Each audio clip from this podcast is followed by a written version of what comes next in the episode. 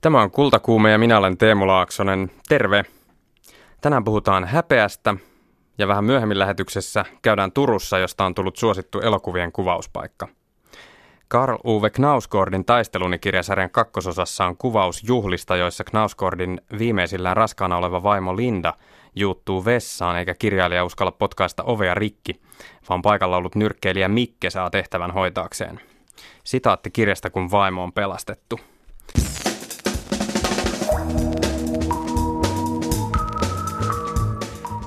Musiikki hiljennettiin olohuoneessa. Kaksi kolmekymppistä naista aikoi lukea estottomia runojaan. Ojensin Lindalle takin, puin omani, hyvästelin koran ja tuumasin.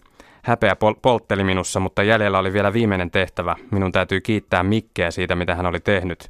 Raivasin tietäni runoyleisön läpi ja pysähdyin hänen eteensä ikkunan luo. Kiitos, sanoin. Pelastit Lindan.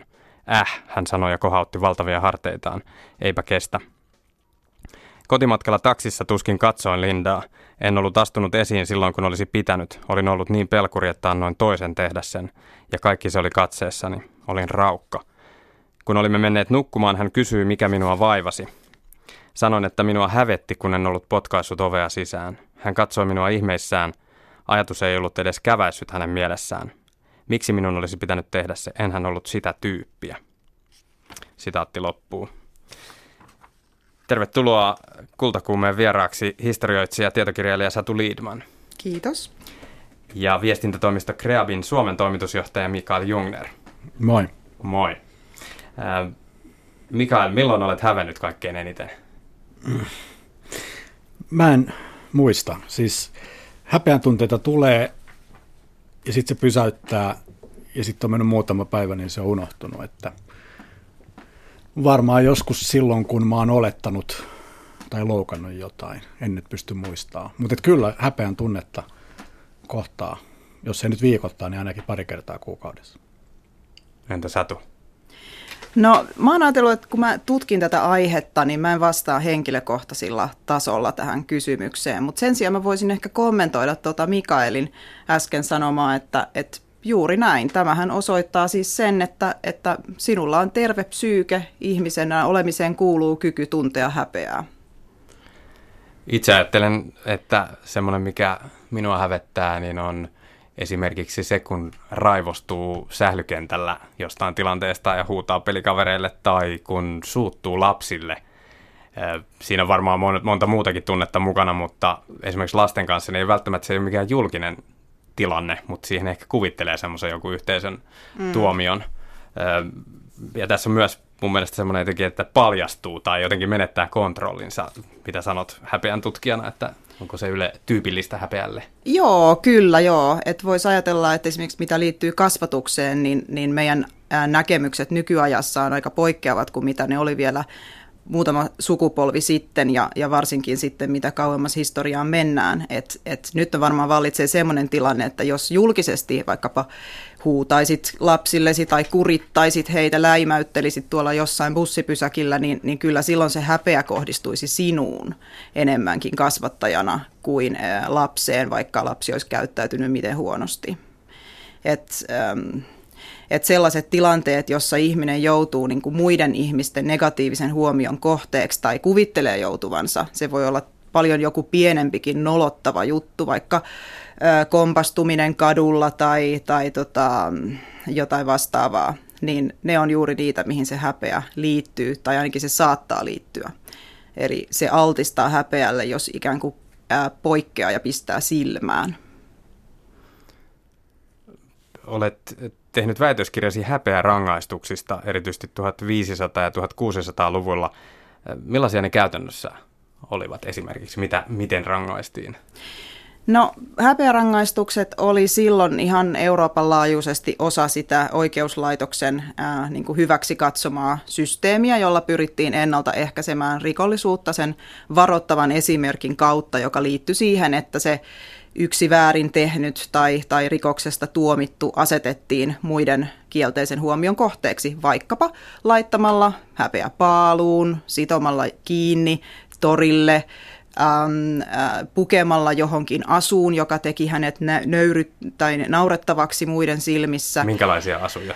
Um, no, ne oli usein esimerkiksi hattuja tai sitten toisaalta semmoisia kylttejä, jotka ripustettiin kaulaan, jossa se rikos kuvattiin. Tai sitten esimerkiksi hameen helman leikkaaminen niin kuin lyhyemmäksi oli naiselle nöyryyttävää, koska se viittasi silloin hänen siveettömyyteensä. Oli siitä sitten todisteita tai ei. Tai esimerkiksi semmoisen häpeä kiven kantaminen halki kaupungin, usein kaupungin kaikille neljälle portille ja sitten sen jälkeen karkotus oli yksi tämmöinen käytetty häpeärangaistus. Mutta täytyy sanoa, että siis ihmisen luovuus oli tässä suhteessa varmaan niin kuin ehtymätön, että keinoja oli monenlaisia. Kaikkia niitä yhdisti kumminkin se, että se tapahtui julkisesti, eli siihen liittyy juuri se, että yksilö asetetaan suhteessa yhteisöön niin kuin kyseenalaiseksi tai hänen kunniansa kyseenalaistetaan. Ja, ja että ä, yhteisö tai oikeusjärjestelmä osoitti näin, että, että se teko, mistä on, hänet on tuomittu, on ollut häpeällinen ja väärä. Ja ää, näin ollen sitten sille yleisölle, eli sitä rangaistusta niin kuin seuraavalle joukolle annettiin myöskin mahdollisuus, oikeastaan ehkä jopa velvollisuus reagoida siihen niin, että tämä, tämä ää, väärä teko tuli niin kuin entistä enemmän alleviivatuksi. Mikael Jungner, olet Yleisradion toimitusjohtajana ja poliitikkona ja sosiaalisen median valtiana julkisuuden kanssa paljon tekemisissä onko jotenkin julkisuuden reaktiot niin kuin nykyajan häpeärangaistuksia? Tämä on oikeastaan kääntynyt jännällä tavalla, että kun ennen muinoin nämä oikeudenkäynnit oli salaisia ja sitten rangaistukset julkisia, niin nykyään oikeudenkäynnit on julkisia ja sitten ne rangaistukset on siellä jossain hämärässä tapahtuu vankilassa. Eikä oikein tiedetä selkeästi tämä jälkimmäinen toimii paremmin. Nimittäin siinä häpeärangaistuksessa on se huono puoli, että kun sellaisen antaa, niin siinä aika nopeasti tulee vastustuskykyiseksi. Mä oon niin itse huomannut, että mitä enemmän tapahtuu noloja asioita, niin sitä vähemmän pelottaa, että tapahtuu noloja asioita. Ja jos menee siihen muinaiseen maailmaan, niin varmaan nämä julkiset rangaistukset Ranskassa päättyi siihen, kun tämä mestattava, poltettava ja paloiksi hakattava viime töikseen huusi, että kunkku on paska, niin se tavallaan vei siltä koko hommalta sen idean. Ja jos palaa niin tähän päivään, niin tosiaan musta tuntuu, että tällainen yhtenäiskulttuuri, moderni kulttuuri, 90-luvun kulttuuri, ehkä 1900-luvun kulttuuri on nyt väistymässä tälle postmodernille, tämmöiselle heittäytyvälle yksilölliselle kulttuurille.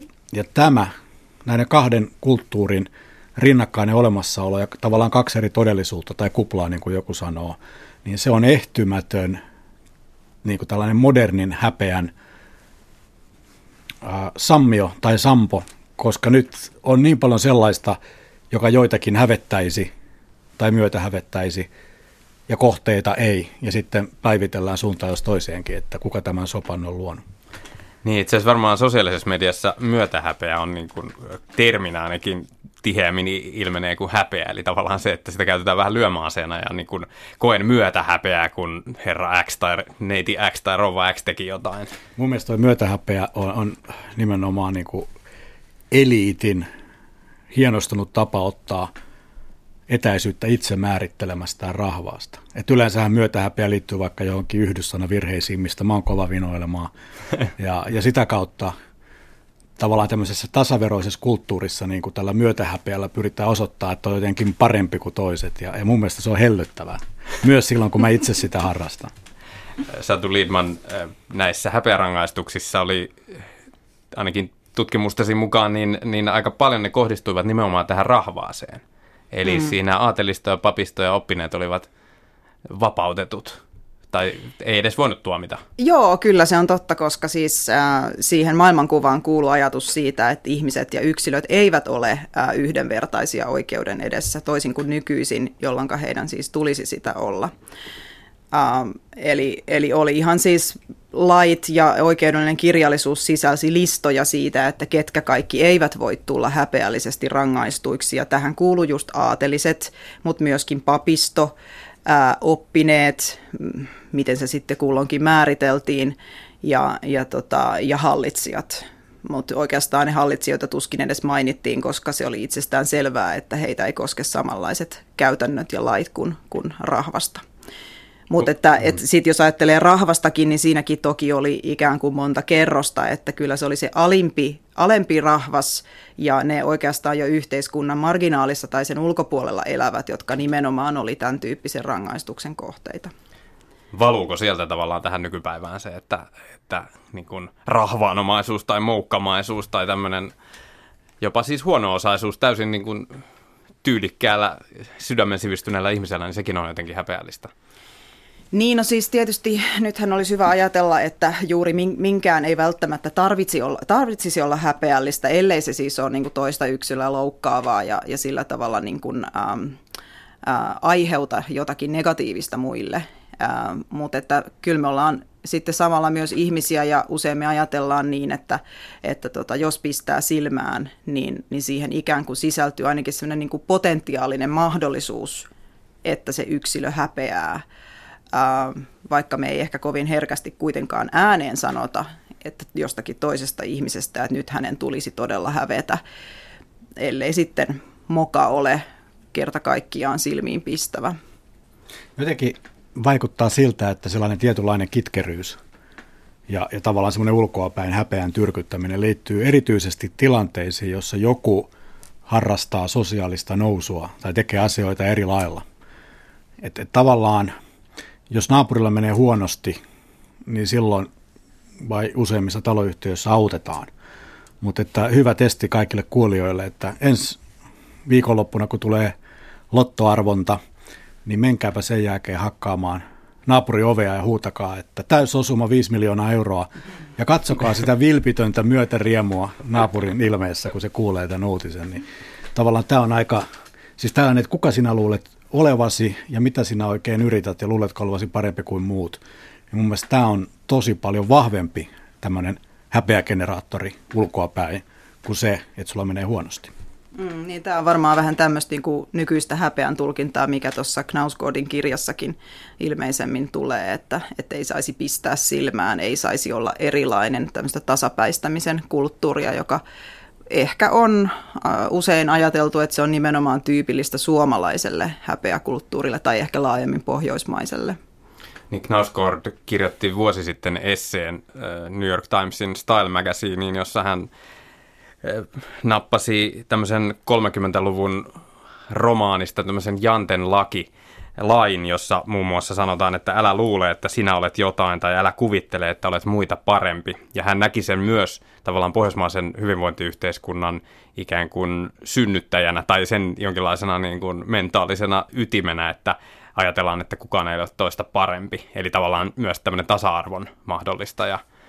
Tämähän on tällainen yhtenäiskulttuuri, johon minäkin synnyin, jossa kaikki katsovat niitä samoja Ylen mustavalkoisia uutisia ja kaikilla on se avain kaulassa ja suunnilleen samanlainen kesämökki ja sitten haetaan jotain etelästä rahaa, kun käydään siellä aurinkolomalla ja, ja tavallaan koko kansakunta suoritti suurin piirtein sitä samaa tarinaa.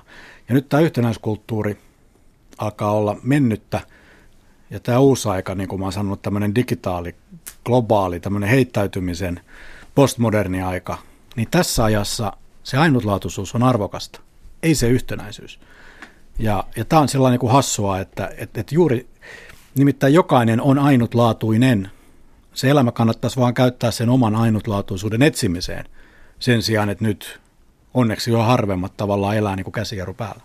Kyllä, ja elämä kannattaisi toki käyttää myös niin, että, että yrittää välttää semmoista turhaa häpeää, joka, joka vaikeuttaa esimerkiksi sosiaalisiin suhteisiin menemistä tai, tai, tai niin kuin muiden kanssa olemista. Mutta toki sitten ihmiselle, joka esimerkiksi on traumatisoitunut vaikkapa jonkun väkivaltakokemuksen vuoksi, ää, sanotaan nyt koulukiusaaminen tai raiskaus tai mitä tahansa, niin, niin tämähän ei ole helppoa. Että se vaatii myös yhteiskunnan tukea. Mutta, mm. mutta sä oot Mikael ihan oikeassa siinä, että mä oon tehnyt sen saman havainnon ja, ja me ei ole varmaankaan ainoita, että meidän aika liittyy tämmöinen niin kuin, että erottautumisesta palkitaan tietyissä niin kuin yhteyksissä. Mutta silti samaan aikaan mä näkisin, että edelleen vahvasti vallitsee semmoinen alaspäin päin mm. painava tasapäistäminen. Että jos sä tiedät, että se on just se sun someyhteisö, jonka silmissä on, on kiva korostaa jotain omaa menestymistä tai laittaa hyvännäköinen selfie, niin sit se on ihan okei. Mutta jos se lähtee niin kuin laajempaan levitykseen, niin sit se välttämättä ei toimikaan niin, vaan se voi kääntyä ikään kuin tarkoitusta vastaan ja muuttua jopa jonkinlaiseksi häpeäksi. Hmm. Tässä oli hirveän hyvä ja kuvaava puhelinsoitto. Oli silloin politiikassa ja äänestäjä soitti, kun oli saanut sydänkohtauksen ja päädyin sairaalaan ja tajumeni ja sillä tehtiin joku leikkaus. Jotain tarkemmin tunnista. Mutta tämä soitto oli sitä mieltä, että näin toimien meni tämän jonon ohi. Ja että poliitikkona näin ei saa tehdä. Sitten sanoin, että, että, tota, että oli hiukan sellainen tilanne, että olisi saattanut niin kuin henki mennä. Niin se sanoi, että tekosyitä – että todellisten aatteiden puolesta pitää olla valmis heittää vaikka henki.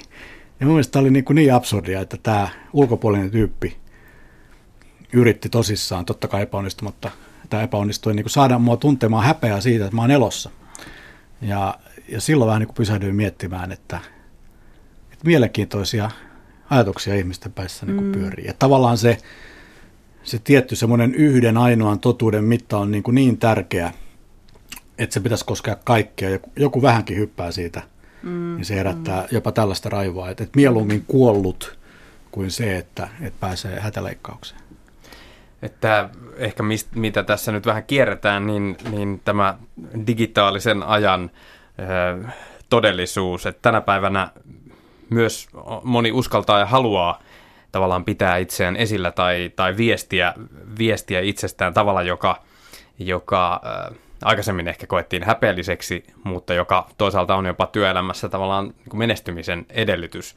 Voiko siis jotenkin summata, että elämme häpeämättömämpää aikaa kuin aikaisemmin, vai onko se vaan siitä, että tavallaan niin kuin häpeä, häpeä muuttuu? Niin, kumpi. tota, ähm, mun mielestä emme, emme elä häpeämättömämpää aikaa, mutta elämme eri tavalla häpeävää aikaa. Mä voin ehkä tarkentaa myöhemmin, mutta sano vaan Mikael, mitä oli niin, aikeissa. Mulla on silloin jännä tilanne, että aikoinaan sain edistysmielisen varsinkin äitini kautta tällaisen sameheliläisen kasvatuksen, joka on oman ajansa hittituotteita, jossa idea on semmoinen loputon ja pohjaton hyväksyntä, että, että niin erikoista tekoa tai tavanomaista tekoa, miten vaan ei voi tehdäkään, etteikö olisi vanhemmat sanomassa, että vautsi, mahtava, maailman paras hiekkalinna. Ja, ja siitä tuli sellainen tunne, että kelpaa erityisesti, että kelpaa itselleen. Mm. Ja mun on ollut hirveän vaikea myöhemmin elämässä niin kuin ymmärtää, ehkä vasta nyt vanhemmalla jäljellä, miltä ehkä saattaa tuntua, jos ei itsestä tunnukaan siltä, että hyväksyy itsensä. Mutta se mun pointti oli se, että sitten kun mä huomasin, että olepas hiukan outo ja erilainen, koska se oli erikoinen kasvatus silloin aikoinaan, niin olen oikeastaan koko 90-luvun yrittänyt niin kuin sopeutua siihen maailmaan – kunnes 2000-luvun siinä alkupuolella mä yhtäkkiä huomasin, että koko maailma oli tavallaan tulossa siihen suuntaan, johon mut oli kasvatettu, jolloin mä niin kuin lopetin sen itseni sopeuttamisen maailmaan ja, ja ikään kuin lähdin omalla elämälläni innostamaan tätä muutosta, joka mun mielestä on, on hirveän merkittävä. Ja, ja se niin kuin kiteytettynä on se, että, että sä niin kuin kelpaat. Se on se pihvi. Että sä voit hävetä, sä voit mokata, mutta että sä kelpaat – ja että huomenna sä voit tehdä sen paremmin ja yrittää uudestaan. Ja jotenkin tämän mekaniikan saaminen ihmisten päihin, niin se on se pihvi. Ja mä oon täysin vakuuttunut, että vaikka olisi totta kai lapsuudessa, sä oot parempi asiantuntija, näitä erilaisia traumatisoivia tekijöitä, tai sitten nuoruudessa, niin siitä huolimatta sulla on niin kuin mahdollisuus saavuttaa se tietty terveen häpeän elämä. Mm.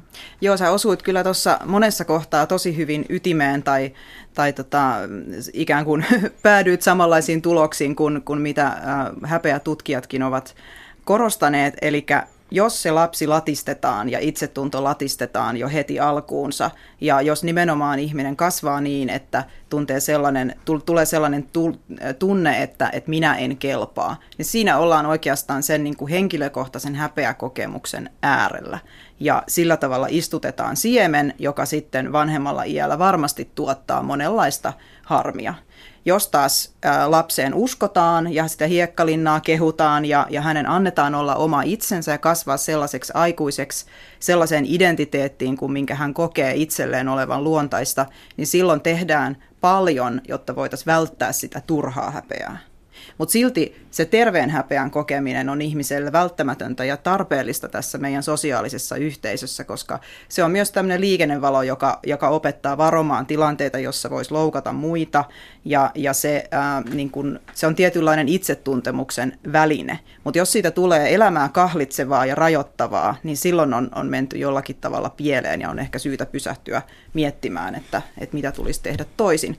Ja vielä sanon sen, että koskaan ei ole liian myöhäistä, vaan myöskin aikuisella iällä niin ihminen toki voi niin kuin kelata sitä ö, omaa suhdettaan häpeänsä ja itseensä ja miettiä, että pystyisikö siitä pääsemään kenties yli, jos siellä on joku trauma esimerkiksi lapsuuden kasvatuksesta tai jostain muusta kokemuksesta vaikuttamassa. Olen ollut sillä lailla paljon onnea matkassa, että lähes kaikki mun unelmat, mitä mä oon aina keksinyt, niin sitten ne on jossain vaiheessa toteutunut olipas ylimielisesti sanottu. Mutta se havainto, joka mun mielestä on täysin universaali, on, on se, että unelmien tavoittaminen ei tee ihmistä onnelliseksi, eikä se tuo mitään täyttymystä. Ja sama liittyen tähän häpeään, hyvin tässä selallin Satu Liedmanin kirjaa Häpeä, jossa oli hyvin kirjoitettu tästä aiheesta. Sanottiin, että kunnia on se ikään kuin vastapari. Niin mä oon sivusta nähnyt paljon ihmisiä, jotka ovat yrittäneet sitä kunnia ansaitsemalla saada tilejä tasaan omassa päässään, ja se ei onnistu. Sellaista määrää kunniaa ei maailmasta löydy, että se täyttäisi sen sisäisen aukon, että voit olla presidentti tai maaherra tai maailman herra ja määrää ja silti haluaa koko ajan vaan lisää sitä kunniaa. Ja, ja sen takia sanoisin, että, että sen sijaan, että lähtee tavoittelemaan niitä tunnelmia, mitä kaikilla on, se oma kotitalo ja maksettu asuntolaina ja kaikki tällainen kiva.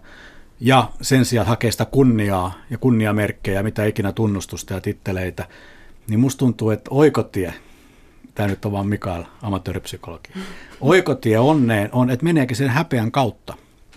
Nolaa itsensä julkisesti ja mutustelee sitä tunnetta. Tekee jotain tosi typerää, ei tietenkään lokkaa muita ihmisiä. se nimittäin on huikean avartavaa, kun sen läpi on mennyt, niin seuraavalla kerralla hävettää vähän vähemmän. Kerro esimerkki jostain omasta, mikä, mikä voisi olla, jota olet mutustellut omista teoistasi. No viestinnässä, kun puhutaan julkisuudesta, niin mä oon sanonut, että 20 ekaa lööppiä tuntuu pahimmalta. Tämä on hyvä esimerkki, että jos, jos vaikka nyt oli joku sellainen lööppi, Mikael Junner kaksoispiste, sovintoseksi on parasta, mitä en sanonut. Mä oon katsoa, että vai tuollainen varmaan kymmenen vuotta sitten mä olisin ollut ihan, että Herra Jumala, mitä nämä nyt nämä sadat tuhannet ihmiset ajattelee. Että se vaan niin kuin meni. Tai yleaikoina olin tällaisessa, siis täy, en osaa laulaa Miitta Sorvalin ohjelmassa, jossa sitten improvisoi Miitan kanssa niin kuin laulua, joka oli siis karmea ja vielä sillä että laitettu tukka pystyy, että se näyttikin yhtä karmeelta. Ja se nauratti mua. Tunsitko myötähäpeää itseäsi kohtaan? Ei, vaan mua niin nauratti, että mahtavaa, että meni niin kuin tosta läpi. Koska se, että yrittää parhaansa ja hakee sitä kunniaa, niin se on täysin käyty tie. En, en mä saa niin tehdä, ei siinä mitään. Mm. Mutta se oikotie ennen voi olla, että et rupeaa mm. niinku häpäisemään itseään, mm. tekemään noloja juttuja, siis hyvällä tavalla noloja, hyvän tahtoisia noloja, ei muiden kustannuksella. Et vaikka, okei, okay, tämä voi olla liikaa, mutta et vaikkapa jos mies pukeutuisi naisen vaatteisiin ja menisi töihin, vaikka ei olisikaan transseksuaali, niin siitä voisi seurata kaikenlaista ihmettelyä. Ja se nyt on yksi, yksi tällainen esimerkki. Enemmän ehkä tässä päivässä on se, että menee karaokeen harjoittelematta ja laulaa huonosti. Joo, sä oot, sä oot kyllä tuossa varmaan kans ihan oikeassa silleen, mutta toisaalta ehkä, ehkä kuitenkin hyvä muistaa, että tämän tyyppinen niin kun, itsensä nolaamisen niin tavallaan tie, jossa niin kuin hakee tämmöisiä kokemuksia ja sitä kautta jotenkin karaisee itseään. Se ehkä sopii ihmiselle, joka on aika vahva ja, ja rohkea ja, ja monella tapaa jo valmiiksi itse asiassa sinut itsensä kanssa. Että tota, se ei välttämättä ehkä, mm. ehkä sovi kaikille ja riippuu sit siitä omasta taustasta, että, että mistä se häpeä kenties nousee. Ja se häpeän tavallaan vaihteluväli, niin kuin tässä on todettu aika iso, Joo. että joku nolo juttu tai sitten traumatisoiva väkivaltainen kokemus jossain. Kyllä. Niin se aika Kyllä. Mutta Mikael Jungnerilta haluaisin kysyä vaan, että, että kun päätit ikään kuin olla miellyttämättä maailmaa ja, ja niin kuin uskoa siihen, että kelpaat ja tehdä niin kuin myös häpeällisiä asioita, olla ikään kuin tämmöisen iloisen häpeämättömyyden airut, niin huomasitko siinä jotenkin, että ihmiset, tämä suomalaisten yhteisö alkoi reagoida sinuun eri tavalla? Tai siis, että mu- miten ne reaktiot ovat muuttuneet vaikka sieltä 2000-luvun alusta tähän päivään? Kyllä siinä kävi, kävi juuri niin, että ehkä 60 prosenttia on sitä mieltä, että täysin kajahtanut. Voisi sanoa, että niin perinteisempi kansanosa.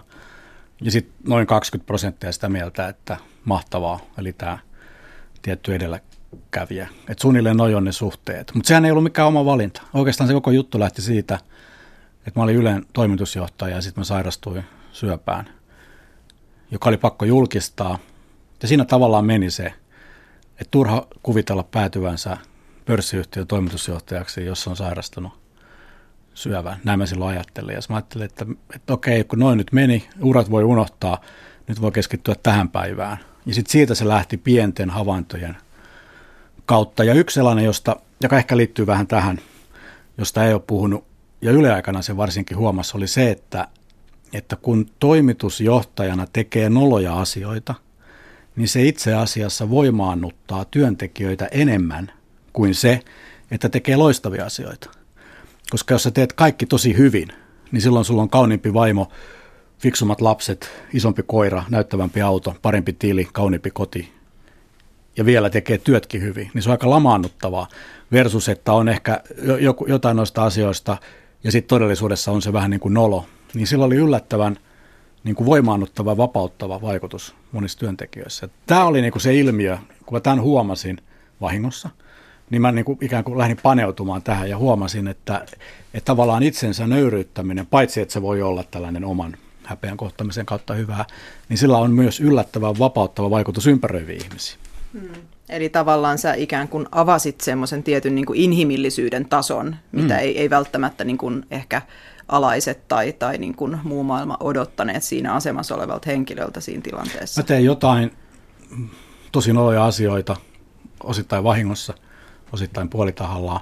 Ja sitten niiden jälkeen, niin silti tuolla se keikkuu. Niin se oli ehkä sellainen esimerkki, että hetkinen, kuka on mokannut niin paljon kuin Mikael, ja taas se tuolla radiossa höpöttää häpeästä, että mitä helvettiä, pitäisiköhän munkin nyt ruveta ottaa vähän riskiä. Niin siis tämähän aiheuttaa tämmöistä tietynlaista niin kuin, ikään kuin voittamattomuuden niin kuin, tilannetta kanssa, että sitten mikään ei enää, vähän niin kuin voisi ehkä ajatella, että ne rangaistukset ennen vanhaa, ne koki niin kuin inflaation, ne ei enää vaikuttaneet. Mitä enemmän niitä oli, niin sitä, sitä vähemmän se enää tuntui missään. Että siinä voi olla tämmöinen niin, efekti. totta. Minusta ehkä Jön Donner on paras esimerkki suomalaisesta, joka on elänyt sellaisen mm, elämän. Mm. Varmasti on mokia hirveästi, sitten on kaikenlaista kunnioitettavaa mm. saavutusta tosi paljon ja, ja sitten on ka- kaikkea sieltä väliltä. Ja mun mielestä niin kuin Jön Donner on hyvä esimerkki siitä, mihin ehkä kannattaisi niin kuin pyrkiä tyylillisesti. Hmm. Niin, ja sitten niin siinä ehkä näkyy myös se, että tavallaan olemalla oma itsensä rohkeasti, eikä välittämällä turhaan muiden mielipiteistä, niin, niin äh, voi sitä turhaa häpeää nimenomaan välttää. Että se ikään kuin lipuu kenties sun ohi hetkittäin, mutta se ei jää määrittämään sua ihmisenä. Mikael Jungner, Satu Liidman, mitä sanoisitte kesäkuussa kesäkuun viimeisenä päivänä vuonna 2015, mikä on häpeällisintä, mitä suomalainen voi tehdä tänä päivänä? Mun mielestä kaikkein häpeällisintä on se, että, että tahallaan tai vahingossa polkee jalkoihinsa jonkun toisen ihmisen ikään kuin sen orastavan itsetunnon. Varsinkin jos kysymyksessä on lapsi tai muuten heikossa jamassa oleva, että – että kaikki nämä negatiiviset häpeään liittyvät asiat, niin nehän on yleensä jonkun muun ihmisen ainakin välillisesti aiheuttamia. Ja toisaalta kaikista näistä häpeään liittyvistä ongelmista on ulospääsy yleensä jonkun toisen ihmisen opastamana. Ja tämän mekaniikan hiffaaminen on, on tärkeää ja tämän mekaniikan väärinkäyttäminen mun mielestä on suuri häpeä, mihin ihminen voi tänä päivänä syyllistyä. Minusta on ehkä turha niin kuin etsiä sellaista mitään yksittäistä kaikista häpeällisintä asiaa, mutta että hyvä muistaa nimenomaan se, että, että äm, ei pyri aiheuttamaan häpeää ja, ja miettii, että mitkä omat teot saattaisivat näin, niin kuin, millaisia vaikutuksia niillä on. Eli ihan se voi olla lasten kasvatuksessa, se voi olla työpaikalla käyttäytymisessä, koulussa, aivan missä tahansa tilanteessa, missä on muiden ihmisten kanssa tekemisissä. Ei häpäise toisia. Hmm. Ei häpäise hmm. toisia ja toisaalta muistaa myös yrittää olla oma itsensä siinä laittaa, samalla. Niin, laittaa hyvän kiertämään. Eli ottaa muut huomioon. Joo. Entäs yhdellä lauseella, minkä ö, häpeämisestä voisimme luopua? Voi vaikka minkä, kaikesta turhasta häpeämistä. No vaikkapa äh, kehon kuvaan liittyvistä niin kuin älyttömistä ajatuksista, että et en kelpaa, koska olen liian lyhyt, pitkä, paksu, laihakarvainen, mitä ikinä. Joo, mun mielestä kaikkein turhin häpeän kohde on ulkonäkö ehdottomasti. Toimitusjohtaja Mikael Jungner ja historioitsija Satu Liidman, kiitos vierailusta Kultakuumessa. Kiitos. Kiitos. Tiesittekö, että toispuolijokkeen tehdään vallan kauhiasta rainoi?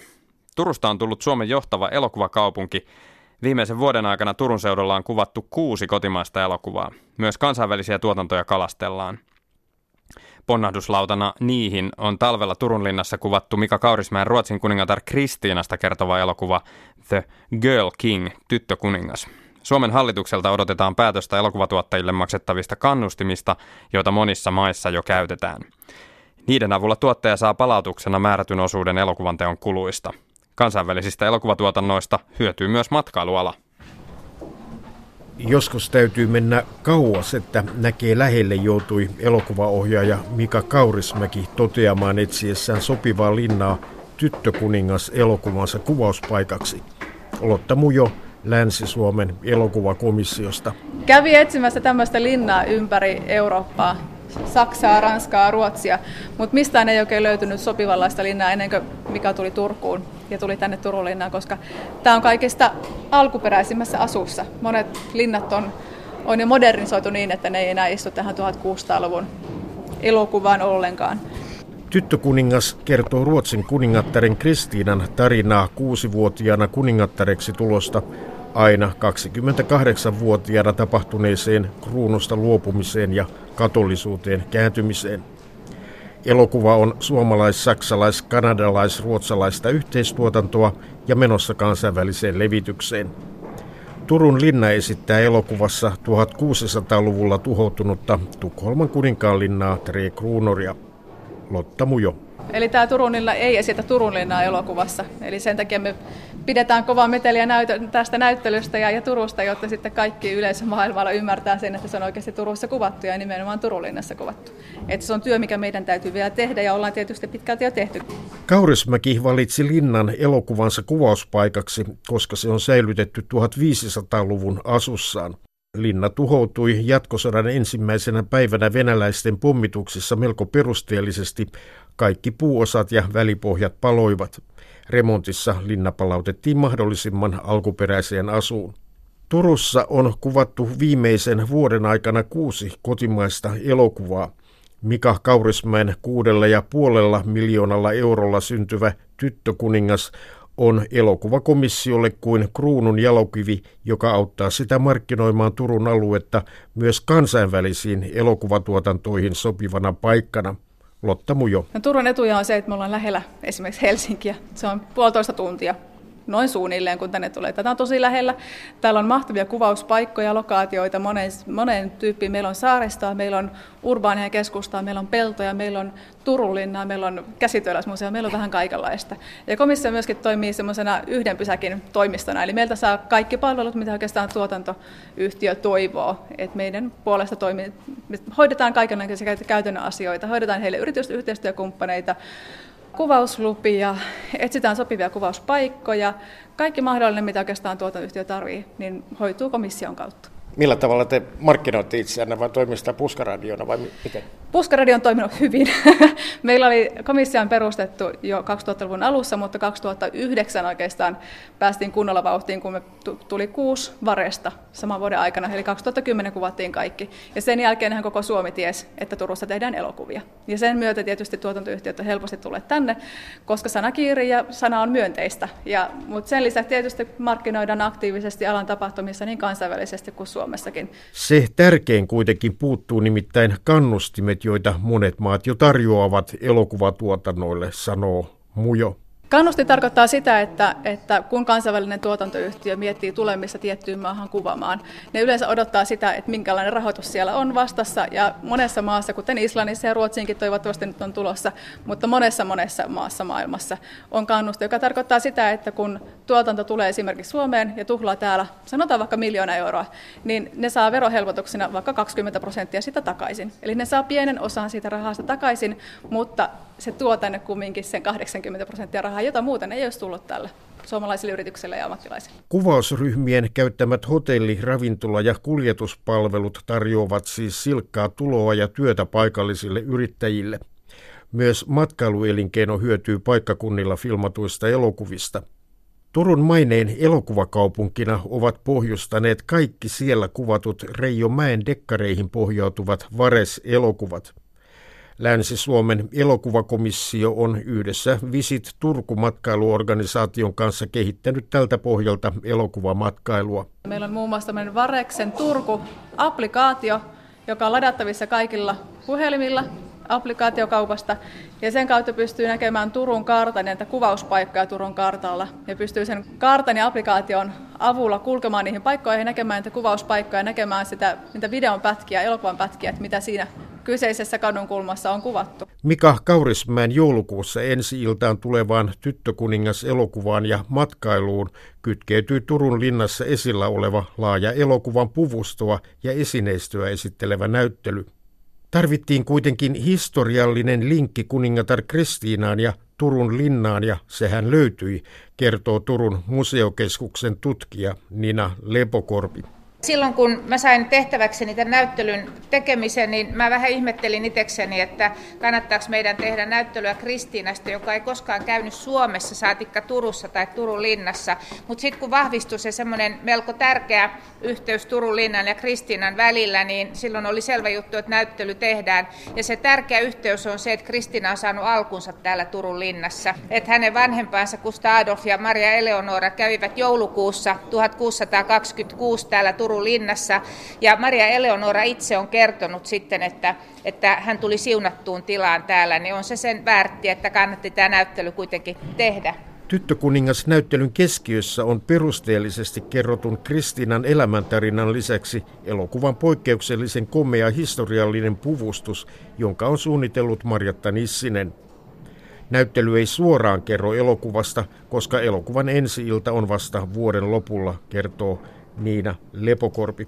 Jos olisi elokuvan Elsiltä ollut aikaisemmin, niin me oltaisiin voitu ehkä vähän eri tavalla tämä valmistaa. Joka tapauksessa puvut on nyt hiukkasen tässä kronologisessa järjestyksessä, että pikku Kristiinan vaatetusta on tässä. Ja tuolla takana on Aksel Uksensärnän puku, jota Aksel Mikael Nyqvist siinä roolissaan kantoi. Ja Aksel Uksensärnä oli tämän pienen kuusivuotiaan Kristiinan sijaishallitsija. Hänestä tuli kuusivuotiaana kuningatar ja sijaishallitsija myöskin opettaja. Tämä on Kristiinan päivälliskohtauspuku ja samalla päivällisellä esiintyy Karle, Karle Kusta, joka oli Kristiinan serkku ja hänen vallanperijänsä ja Kristiinan nuoruuden rakastettu komeassa ruskeassa puvussa. Ja sitten on Magnus de la Gardie, yksi hovimiehistä, jota esittää Mikko Leppilampi tässä elokuvassa. Ja mä yritin kysyä, että miten paljon nämä puustus on tullut maksamaan, mutta mulle sanottiin, että kukaan ei uskaltanut laskea, että ne monet kankaat jo sinänsä oli niin aika kalliita, että, että tota, ei niin kuin kokonaishintaa ole, ole tiedossa, mutta komeista kankaista esimerkiksi tämä Magnus Delacardin puku niin on valmistettu. Onko pyritty tekemään mahdollisimman pitkälle epokkiin vai onko näissä On pyritty tyylit... tekemään, kyllä. Että suurin osa näistä on tehty maalausten perusteella, että 1600-luvulta on säilynyt hyvin paljon tämmöisiä muotokuvia. Esimerkiksi Ebba Sparresta, joka oli Kristiinan ehkä suurin rakkaus, hänen rakas, rakastettunsa, niin hänestä on säilynyt muotokuva, jossa hän on pukeutunut tämmöiseen kauniiseen siniseen leninkiin, ja tämä sininen leninki on tehty sitten sen muotokuvan perusteella suoraan. Kristiinasta on tehty epokkielokuvaa jo 30-luvun Hollywoodissa ja hänen merkillinen elämänsä on ollut löyhästi aiheena Laura Ruohosen radiodraamassa ja näytelmässä Kuningatar K. Ohjaaja Mika Kaurismäki on kuitenkin korostanut, että hänen elokuvansa ei ole historiallinen pukudraama, vaan ihmissuhteita modernilla ja psykologisella otteella käsittelevä tarina, johon epokki luo taustalle tapetin. Mutta mitä tälle kaikille komeudelle tapahtuu, kun näyttely päättyy ensi vuoden tammikuussa? Lotta Mujo Länsi-Suomen elokuvakomissiosta. Jotkut näistä puvuista jää meille meidän omistukseen, että me voidaan myöskin hyödyntää niitä jatkossa, mutta suurin osa puvuista edelleen kuuluu sitten tuotantoyhtiölle, jotka sitten päättävät, mitä niille tehdään. Et tuotantoyhtiö sanoi, että nämä puvut ovat niin poikkeuksellisen hyvin toteutettuja elokuvapuvustuspukuja, että näin hyvin niitä ei koskaan yleensä tehdä. Eli mä luulen, että nämä on aika kovassa huudossa vielä muiden epokkituotantojen keskuudessa.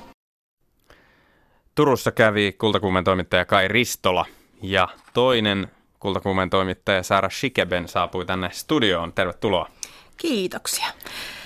Seurasin kiinnostuneena tuota teidän häpeä keskustelua ja niin seurasin moni kuulijakin ja kommentoi. Ja minä, minä toin tänne studioon nyt mukana niin muutaman näistä. Niin ainakin Yle Radio 1 lähetysikkuna näyttää täyttyneen. En ehtinyt niitä kaikkia vielä itse edes lukea noita kommentteja. Siellä käy vilkas keskustelu.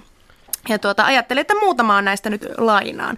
Nimimerkki Anonyymi äh, kirjoitti, että kaupasta varastelijat pääsee kuin koirat veräjästä, röyhkeästi hakevat juoksukaljat, kun mieli tekee. Toimiva rangaistus voisi olla kaupan edessä oleva häpeä paalu, johon näpistelijä kahlittaisi.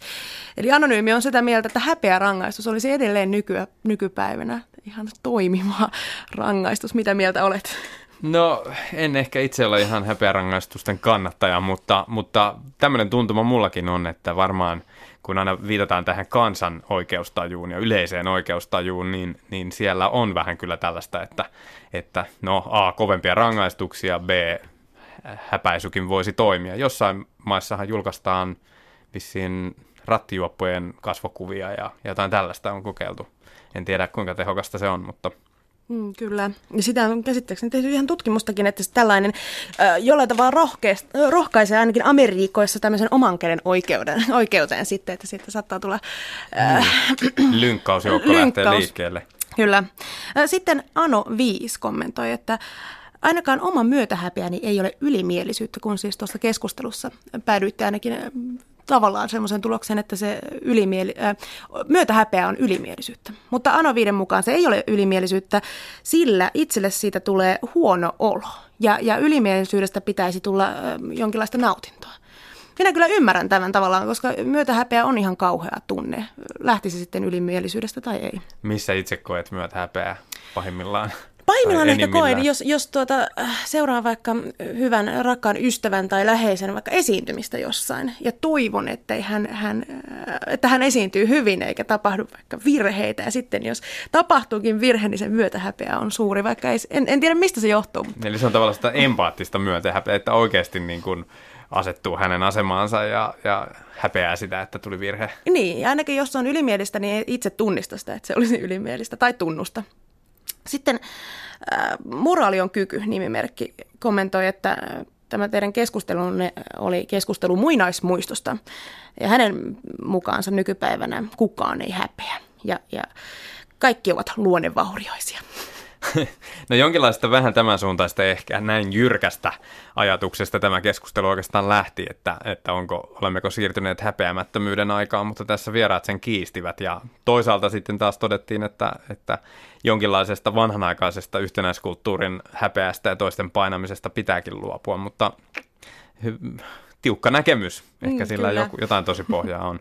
Ehkä semmoinen vielä nyt jäi Jungnerilta kysymättä, mutta vaikka hän, tai hän on ollut politiikassa ja jotenkin tuntuu, että oman ennakkoluulon tai subjektiivisen tunteen julkaiseminen jonkinlaisena niin kuin näkemyksenä on nykyään sallitumpaa, että, että tavallaan niin kuin perusteita, argumentteja ei ehkä kysytä aina tai vaadita, että onhan sekin tavallaan häpeämätöntä, että ikään kuin päästään sieltä omasta alitajunnastaan kaikkea julkisuuteen ja ajattelee, että se on niin kuin demokraattista hyvää keskustelua. Mm, kyllä. Ja ihan varmasti, jos tämä meidän julkikäytöksemme siirrettäisiin vaikka 50-100 vuoden taakse, niin kyllä olisi täysin hävytöntä tämä käytös. Kyllä. Tota, yhden kommentin vielä nostan, nimimerkki Anni kirjoittaa, että oman kokemuksen mukaan miehet häpeävät paljon vähemmän kuin naiset.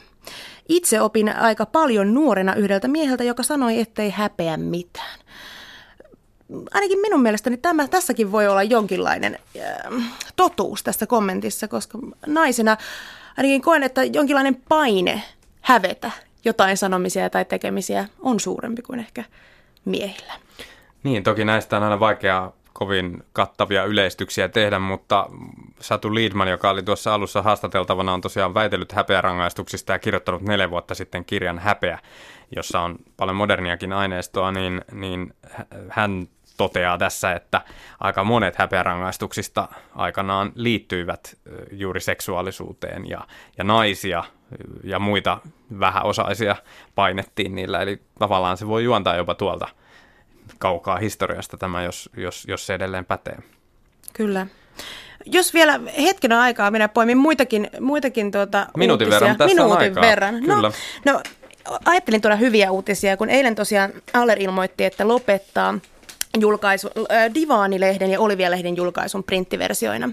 Niin nyt luin siitä, että dome.fi aikoo perustaa uuden julkaisun. Ja tämä on harvinainen uutinen. Nyt näitä äh, uusia lehtiä tai kirjoja äh, tuonne lehtikioskille uusia julkaisuja harvemmin tulee. Ja, ja dome.fi aikoo perustaa sarjakuvalehden tai sarjakuvakirjan, joka julkaistaan kolme kerran kolmessa kuukaudessa. Ihan fyysisen paperin. Kyllä, ihan fyysinen. Tämä on harvinainen, harvinaista herkkua. Ihan positiivinen uutinen. Kyllä. Ja jos vielä nopeasti tähän totean, niin, niin tiesitkö, että suomalaiset ovat edelleen maailman ahkerimpia painettujen aikakauslehtien tilaajia? Tämä käy tuoresta tutkimuksesta ilmi. Jopa 94 prosenttia kaikista aikakauslehdistä tilataan kotiin, mikä siis muuttaa todella paljon sitä käytäntöä, että miten lehtiä meille myydään. Euroopassa usein tämmöiset aikakauslehdet myydään irtomyyntinä ja sinne Ostetaan mukaan, metroasemalta. Kyllä, ja mukaan yritetään tarjota kaiken maailman